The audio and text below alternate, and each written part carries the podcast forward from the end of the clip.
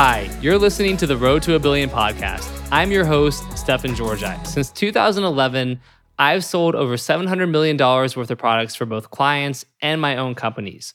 I've also founded or co founded eight different businesses that have grossed between seven to nine figures in revenue. Today, I focus a lot of my time on teaching, training, and mentoring the next generation of freelancers and entrepreneurs. And that's why I created The Road to a Billion, a call in radio show style podcast where I answer people's questions on mindset, business ownership, scaling funnels, copywriting, and more. If you want to submit a question, then check out the show notes to learn how, or visit me at stefanpaulgeorgi.com forward slash subscribe to opt into my email list. And every week you'll get a link to join the live call in show. And with that being said, let's go ahead and get started.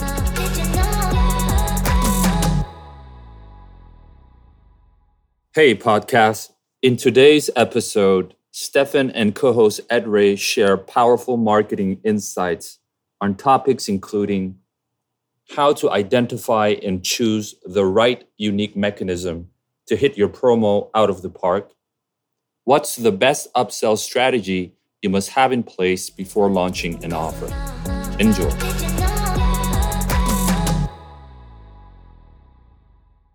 Luffy said, How would you rate a promo if the vehicle for the unique mechanism is unique too? The context is I was writing a real estate financial promo, and the investment vehicle was a tiny house, which is a relatively new concept vehicle to people in the market. I felt like I had to educate the reader twice. Firstly, what's a tiny house? And secondly, the unique mechanism for the investment. So I realized that the lead ended up being complicated, which affected conversions.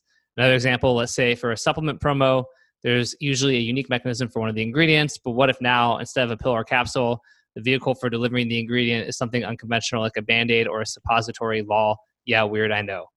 Um, yeah, I mean honestly, Luffy, my answer to that is probably you're overcomplicating it a little bit. Definitely on the supplement one, because like I just still go for whatever the unique mechanism of the ingredient is. And then when you get to the product reveal and you're talking about the product, that's where you can kind of share uh, those how it has its own you know unique delivery system as well and take a few seconds to explain that but people don't really care that much about the unique delivery system.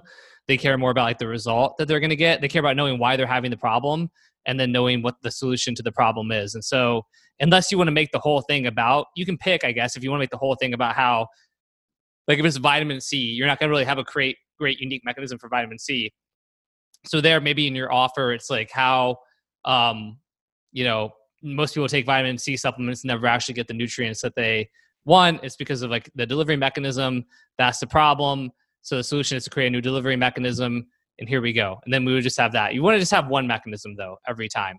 Uh, something with like the kind of a investment promo you referenced.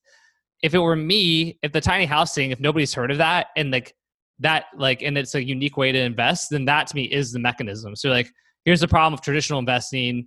The solution has to be this new thing. Well it turns out you know we've taken it and started leveraging it and it's called the tiny house or whatever it is. So um, in that case like you know the tiny house is the mechanism and you can kind of explain what makes it unique after that. Um, but basically focus on one unique mechanism. Don't have two and you can always mention something unique about something like about the product later without it becoming the mechanism. So that's the answer to that. this tiny this tiny investment leads to massive returns.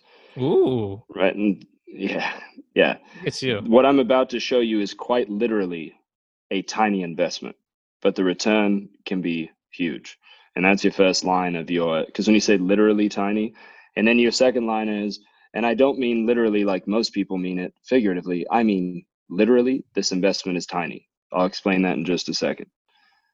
And then that's that is its own unique thing. And I, I'm curious, you know, what is the big idea? What is the actual overarching big idea? Because whatever that is should drive that. But I think that's actually the second I saw a tiny house as an investment.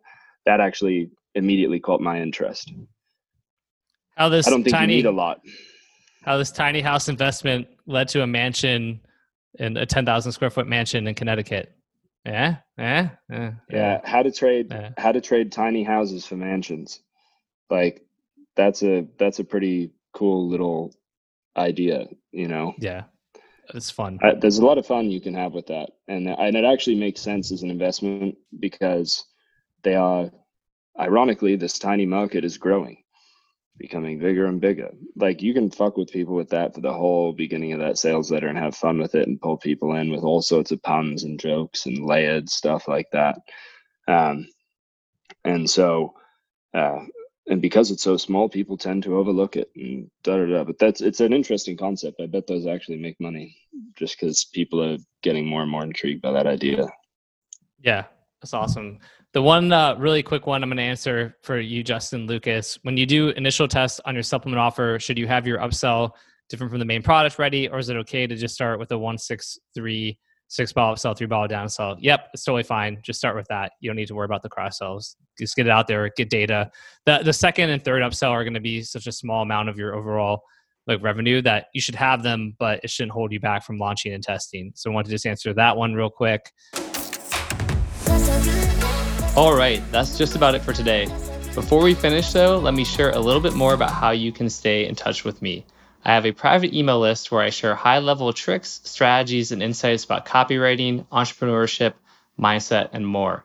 In fact, often my podcasts are based on topics I first emailed out to my list weeks or even months earlier.